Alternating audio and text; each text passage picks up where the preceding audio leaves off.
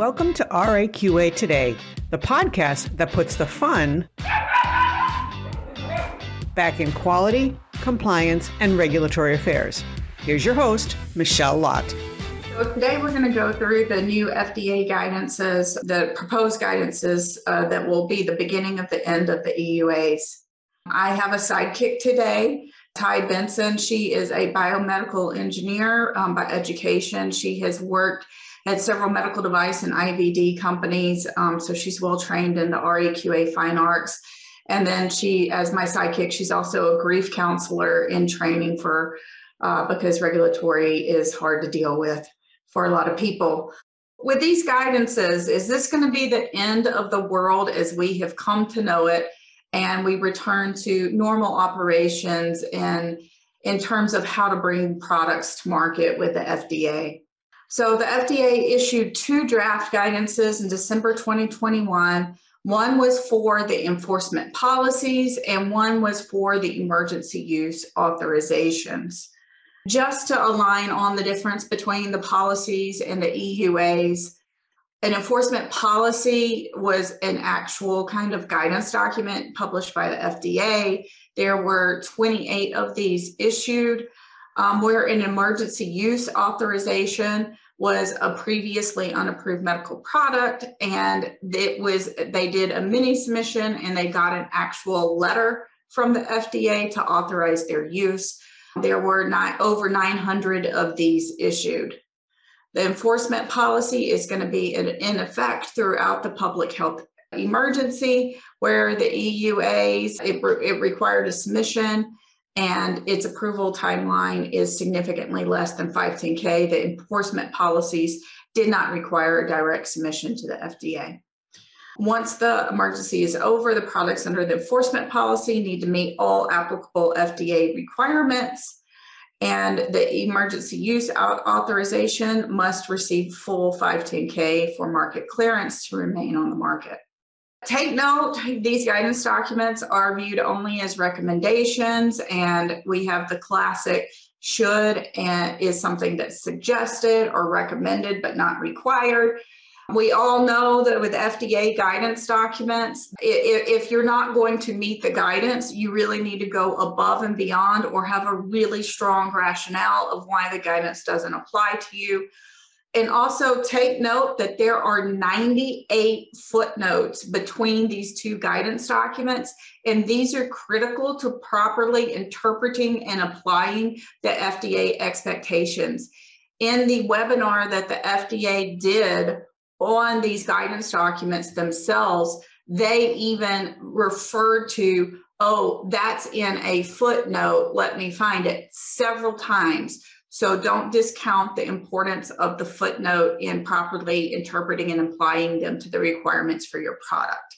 So as a disclaimer, this information, the information in this presentation is current to the best of my understanding and the FDA publications as of March the 3rd, but it is subject to change at the FDA interpretation without notice, especially given the 98 footnotes that affect how, how the guidance document reads. Also, every time that me and Ty read the guidance documents, we had a different interpretation and understanding. So even this morning we got some additional possible clarity. So so take take this as as my my this kind of state of my best understanding right now. So FDA has a three-phase transition plan for both of these guidance documents. And in both, the guiding principles are the same. The intent is to facilitate continued access allowing for an orderly and transparent transition using a risk-based approach. And then FDA still at any time can take action um, that includes revo- revocation of an EUA or withdrawal or revision of an enforcement policy or action. So when I first read these, I was wondering why are there two separate documents? Um, because a lot of the information is redundant between the two. And I, I believe it's because the EUAs, and we'll see this in the timeline examples, are issued by HHS and not FDA, whereas the policies were issued by FDA. So, devices under the enforcement policy, if you do not plan to continue distribution for single use devices, life sustaining, life supporting, you can remain distributed and they can remain distributed until they're consumed. A reusable, non life supporting, not non life sustaining, they can remain used and distributed if they are restored or to their cleared or approved version or has labeling that delineates its clearance or approval status. Um, reusable life supporting, life sustaining can remain distributed if they are restored to their previous version or they have labeling um, that indicates their, their status. IVDs under the EUA can remain distributed for two years until the expiration date, whichever is less. So, what the FDA is proposing for the policy products is a three phased approach that has a 180 day transition period for that list one. They are two hypothetical timelines. So, the final issuance of this guidance could happen at any point on this continuum. Let's just say that it comes out in July. Now, it could come out anytime before or after but putting this as a, a stake in the ground the ph if the guidance is issued prior to the phe uh, expiration you have 90 days that that's when phase one begins and you have 90 days to implement phase two. And then you have a total of 180 days so you have another 90 days past phase two to implement phase three where the enforcement policies will be withdrawn. Alternatively, if the PHE expires prior to the guidance document expiration, and again, this guidance document or the guidance document issuance, the, again, this guidance document could be in, issued in its final version at any any time or point after the PHE expiration. Let's just say it's March the 9th. The FDA has has to have at least 45 days in between the issuance of the final guidance document and the implementation date for phase one. So if the PHE exp- expires before the final guidance, you don't have 90 days at this point unless the final guidance specifies that, but it must specify at least 45 days. Then between phase one and phase two, you have 90 days and another 90 days between phase two and phase three. This applies to the list one guidance documents. This is just a handful of them. The you know refer to the the guidance document for the full list. So with this three phase approach, how many fingers am I really holding up here? Because I really only see two phases. So let's let's break this down. So you, we have the implementation date, and right and immediately you have to for the euas you have to submit a, a, notification of intent for the euas you have to follow part 803 if you are not already. Begin and then in phase one this is when you need to begin your bench testing begin your pre-submissions to avoid missing your phase two deadline. Preferably you start these activities beforehand and depending on your technology this this still might not be early enough to get your products across the finish line in time for submission. So when phase two begins you need to submit your notification of intent for the enforcement policies even if you're not intending to distrib- distribute after the transition period at this point, you need to follow Part 806 for corrections and removals and 807 for registration and listing. But this is where it's super important to read the language that FDA uses because in the description of the activities in part in phase three in the policies guidance, they use phrases like prior to, well in advance of and before the start of phase three. So to me, any of those activities that say prior to phase three mean that they should happen in phase two. So, with that understanding, FDA expects your marketing submissions are submitted and accepted during phase two, before the start of phase three, and that all regulatory requirements are met and implemented in this phase. So this includes 21 CFR 820 for the quality system regulation to be implemented in phase two at the same time that you are submitting your pre-market authorization or 510K. And whereas typically Part 820 isn't implemented in full until after you receive market clearance. So phase three begin, begins, and then at that point, the FDA withdraws its list one enforcement policies. At this point, FDA is not going to object if you have an accepted submission and you can continue marketing your products during the during phase 3. We're going to break down each one of these phases in the challenges section um, so that you but you better understand all that's implicated in this timeline.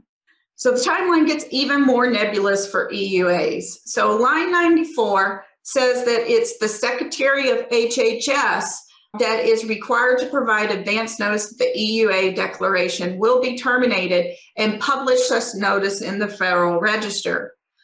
Then line 109 says this guidance contemplates that the advance notice of the termination of the EUA declaration pertaining to devices will be published in the Federal Register 180 days before the day the EUA declaration is terminated. So we're waxing philosophical here.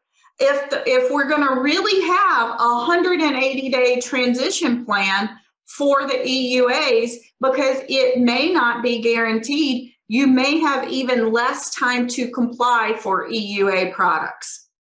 For the notification of, of intent, you should submit this information if you have an EUA number as an EUA report attention notification of intent.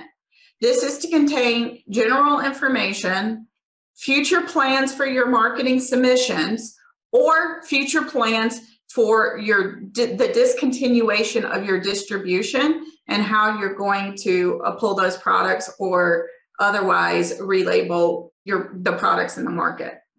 And note you need to uh, is, submit a notification of intent in either situation, even if you discontinue distribution. So these are the devices that require notification of intent. Note that the tubing connectors for co-venting, this product code is in table one of the EUA transition and not in the enforcement policy in the same table in the enforcement policy guidance. So what does the paths forward look like? Well, if you're not going to distribute after list one is withdrawn, you refer to the phased approach, but be aware that some of the info is intended only for those products remaining on the market. You still need to submit that notification of intent, and you will be expected to comply with all regulatory uh, requirements as long as they remain applicable. And this includes possibly beyond the end of distribution.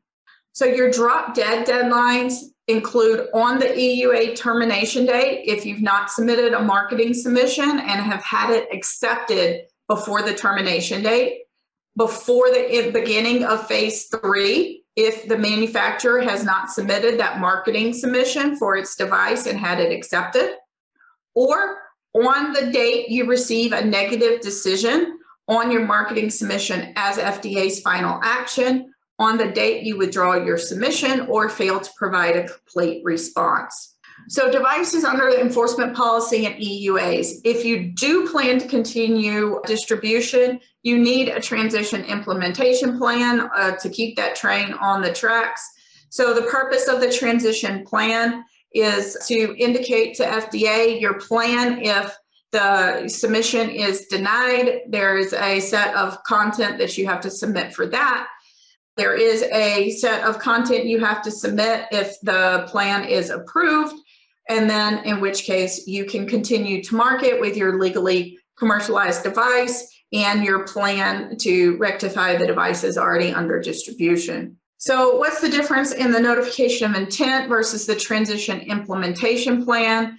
They have several sections of shared content in the general information for the transition implementation plan, you also need to include the number of devices in distribution. Obviously, you are already in a marketing submission here, so that's going to be uh, kind of a moot point. Your future plans have to be addressed in both documents. And in your transition implementation plan, you must also address the benefit risks of both stages of your plan. So additional considerations are all of the, the timing of the compliance with all the FD&C Act requirements. Manufacturers uh, may request an exemption to uh, the time frame for compliance. This has been uh, proposed for non-traditional medical device manufacturers that might have, say, a 9001 quality management system from some other industry additional time to transition their quality management systems. But note that FDA can enter and inspect any warehouse or factory during this, this period of time as well. So, what about COVID 19 testing? The policy guidance specifically states that COVID 19 is outside of that guidance. There's no similar statement in the EU transition, but they do include a single example about COVID tests and it puts limits on the distribution for those IVD tests. Otherwise, no information is available at this time. So the, the diagnostics is kind of a, a unique situation right now. So questions and challenges. So what about devices that are known to need clinical data to support their indication, even if they're in trials now, depending on the time frame? that these uh, determinations go into effect, it's very likely that anything that needs trial data will have that data in time to put it into a submission to have that submission accepted. So, what's the FDA's plan for these devices that involve clinical trials that are doing the best they can to collect effort, but the timeline doesn't allow? So, when filing your submission through eCopy, where do you put that transition implementation plan? At best, eCopy is extremely finicky about naming conventions. And, you know, you could put it as maybe uh, the back, you know, an extension to the cover letter. Maybe it goes in the executive summary. Maybe it goes as an appendix. But e- even if you make it through uh, eCopy with where you put it or attach it, then FDA is going to be, oh, where's Waldo to find your transition implementation plan within the submission. What about registration and listing? Manufacturers are being told to register and list before receiving their market clearance, but you can't list a device without a valid submission number from your clearance and approval letter. The FDA database will literally kind of black out that product code if you have not already issued entered your submission number. So which comes first, you, your submission or uh, your listing? The way that the registration listing database is structured, it is your submission number. The reason why I know this is because during the early COVID, I needed to register one of my clients with this with, with a product under enforcement so I had to email DICE to get instructions on how to do that. And you have to enter the word enforcement in the place that you would issue your submission number. Now, I asked the question of the FDA in their recent um, webinar on this and about, you know, given that you have to have a submission number, how should companies that don't yet have a cleared submission but have to register in advance of having a clear submission complete this. And they just said, we have something on device advice about that. Well, I looked it up on device advice and it does not discuss how to list products under enforcement policies.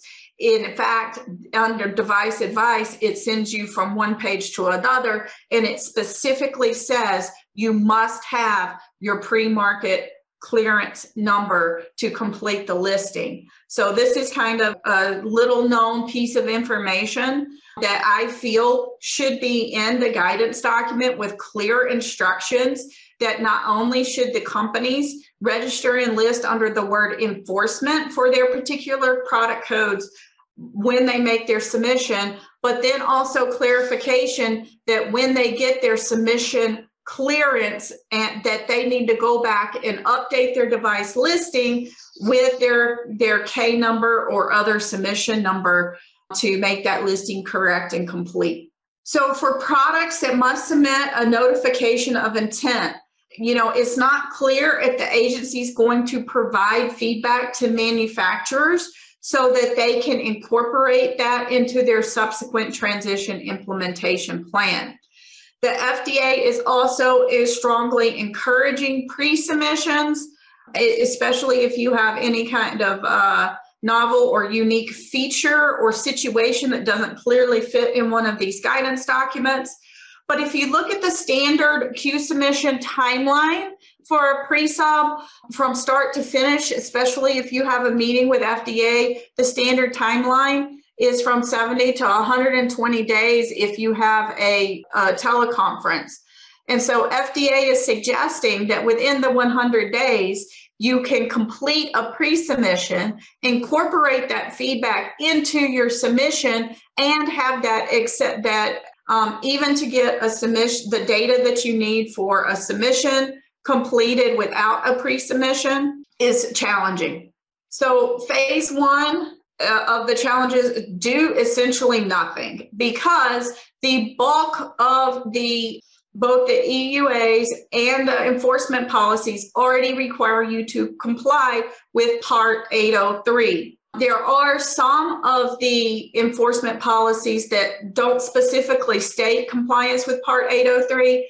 Um, one of the comments that I'm going to suggest to the Federal Register is that FDA be very specific about which products do and do not currently require Part 803 because most of them should have already been compliant and you're just digging through all the guidance documents to figure out okay what what really applies to my product when and some of these should have already been doing it. This is all that's mentioned in the guidance document there haven't brought up no any mention of testing or submissions. It is redundant from the requirements that are already in place for the bulk of the enforcement policy and the EUAs.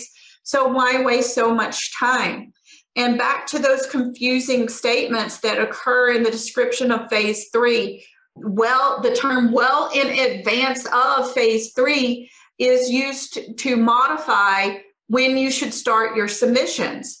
Well, well in advance of phase three could imply phase one. It would be very helpful for FDA to flat out say to start your submit the preparation for your submission now not well in advance of.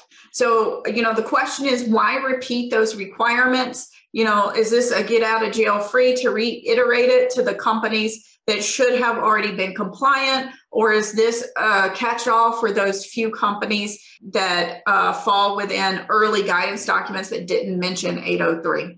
So phase two, this is do it all. And uh, I say this is time now, if we were kind of trying to stay relatively calm before, now we're gonna freak out and panic because in phase two, um, again, if you properly interpret the prior twos in advance of and before the start of phase three, this is all that needs to happen in phase two. You need to meet all regulatory and statutory requirements. Um, and so you better work on those SOPs now. Your pre submission should be complete. Your submissions must be in and accepted. If you're not distributing, you need to modify your products in the field and still implement uh, applicable requirements. So, why is this particular timeline so condensed? It takes months to implement an entire quality management system, let alone train and generate, uh, train your staff and generate your records. Phase three is hurry up and wait. Phase three begins and FDA withdraws all enforcement policies. At this point, there are no other activities for industry to take other than to continue compliance for the distribution until they receive the decision letter, positive or negative, on their submission and execute their transition implementation plans.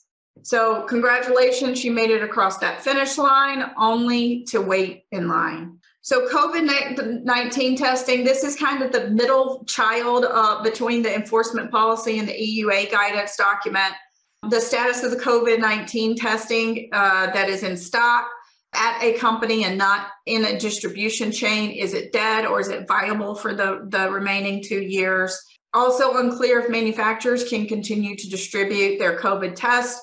And there is currently no other transition guidance related to diagnostic testing.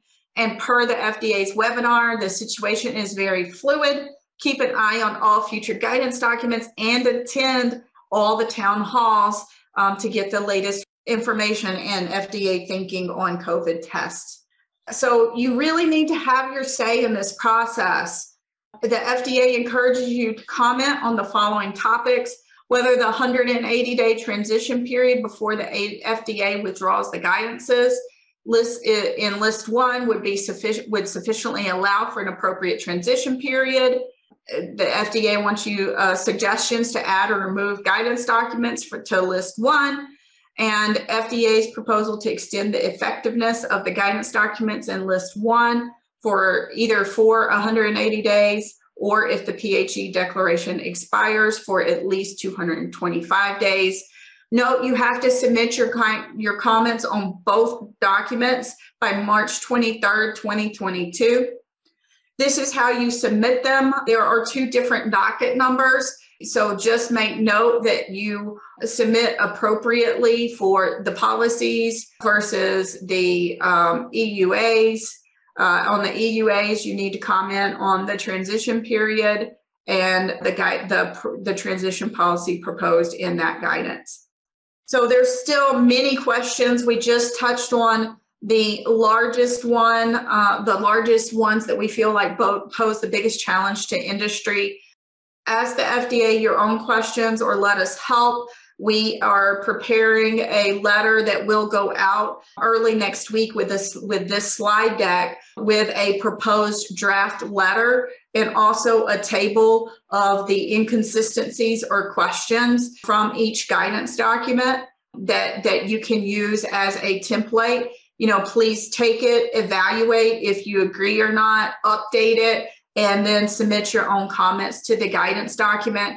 It's really important that your voice is heard in this to help FDA form a reasonable transition plan that's going to be viable for industry and then also manageable in terms of FDA resources.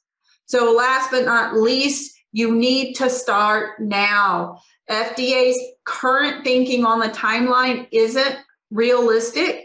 And if our current understanding of the implementation of phase three, there will be no leniency and there is little time for your performance testing, for your biocompatibility testing, for your clinical testing that will be need to be executed. So start those things um, now and don't wait.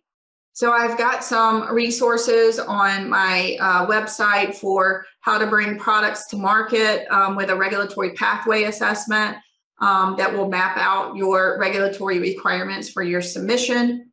And then I can help support you from early concept development all the way through um, commercialization and beyond.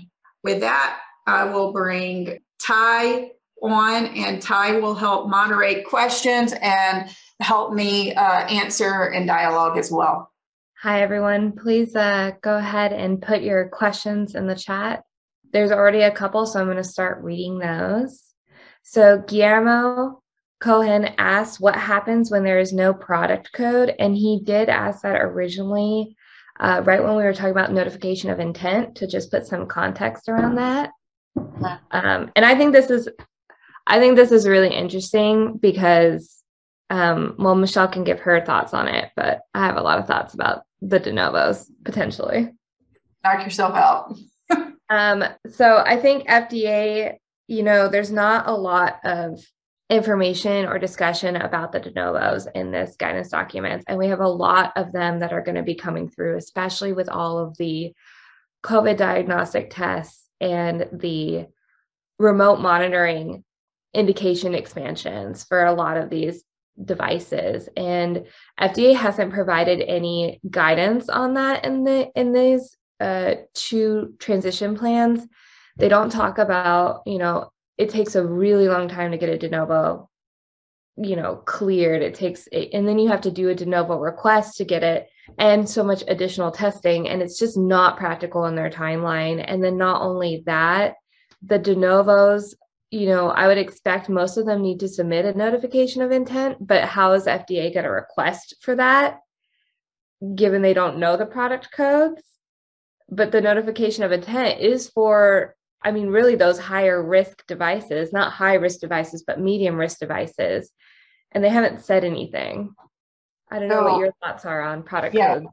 Yep. Uh, and I think that that's probably a, a, good area for industry to expand their comments to is to that the guidance document should speak a little bit more clearly to those products that will fall into the de novo and perhaps there should be a different timeline for the products that would would meet the de novo classification versus uh, 510k michael oblon said so all of the transition plan details you outlined for EUA devices, 90 day versus 100 day, phase one, phase two, etc., don't apply to IVDs. And there's no other guidance policy for those.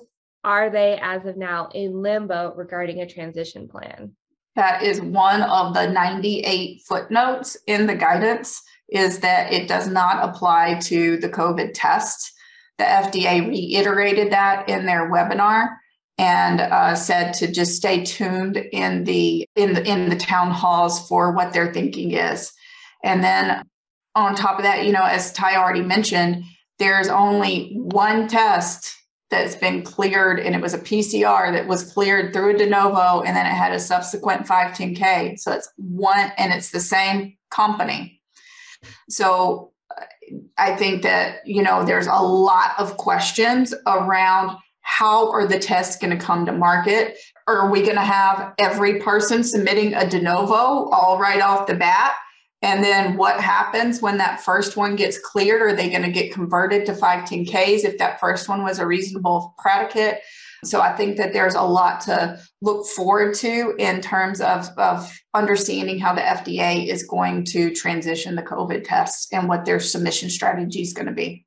In fact, all of those EUA products, from my interpretation, don't have a clear timeline because that's where in that particular transition guidance, they say uh, FDA contemplates that this is going to be 180 days from the time HHS publishes in the Federal Register. But if HHS, the secretary, if they publish the withdrawal of the EUA, you know, and you have 90 days for public comment and they turn around and incorporate all those comments, you know, your timeline could start right there because the the transition guidance is very clear that once that EUA meets its termination date, it is terminated. So, yeah, there's a lot of questions, particularly about the EUA and the COVID 19 tests fall under that. That is uh, unique. An anonymous attendee asks Have you seen industry provide feedback to the agency yet regarding these drafts?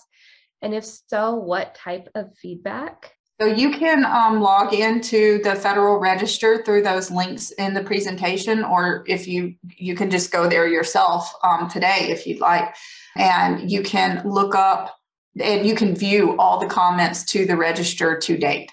Uh, I have not looked there yet, so I'm not sure what what early feedback, but you do have till March 22nd to leave your comments. So for COVID tests as a distributor, what is the impact to the distributor as the regulation changes? Can products on the shelf be saleable through expiration of distributed products? Yeah, so those are the exact questions that I posed in the presentation that are really unclear because the the guidance only speaks to that they can remain in distribution for two years.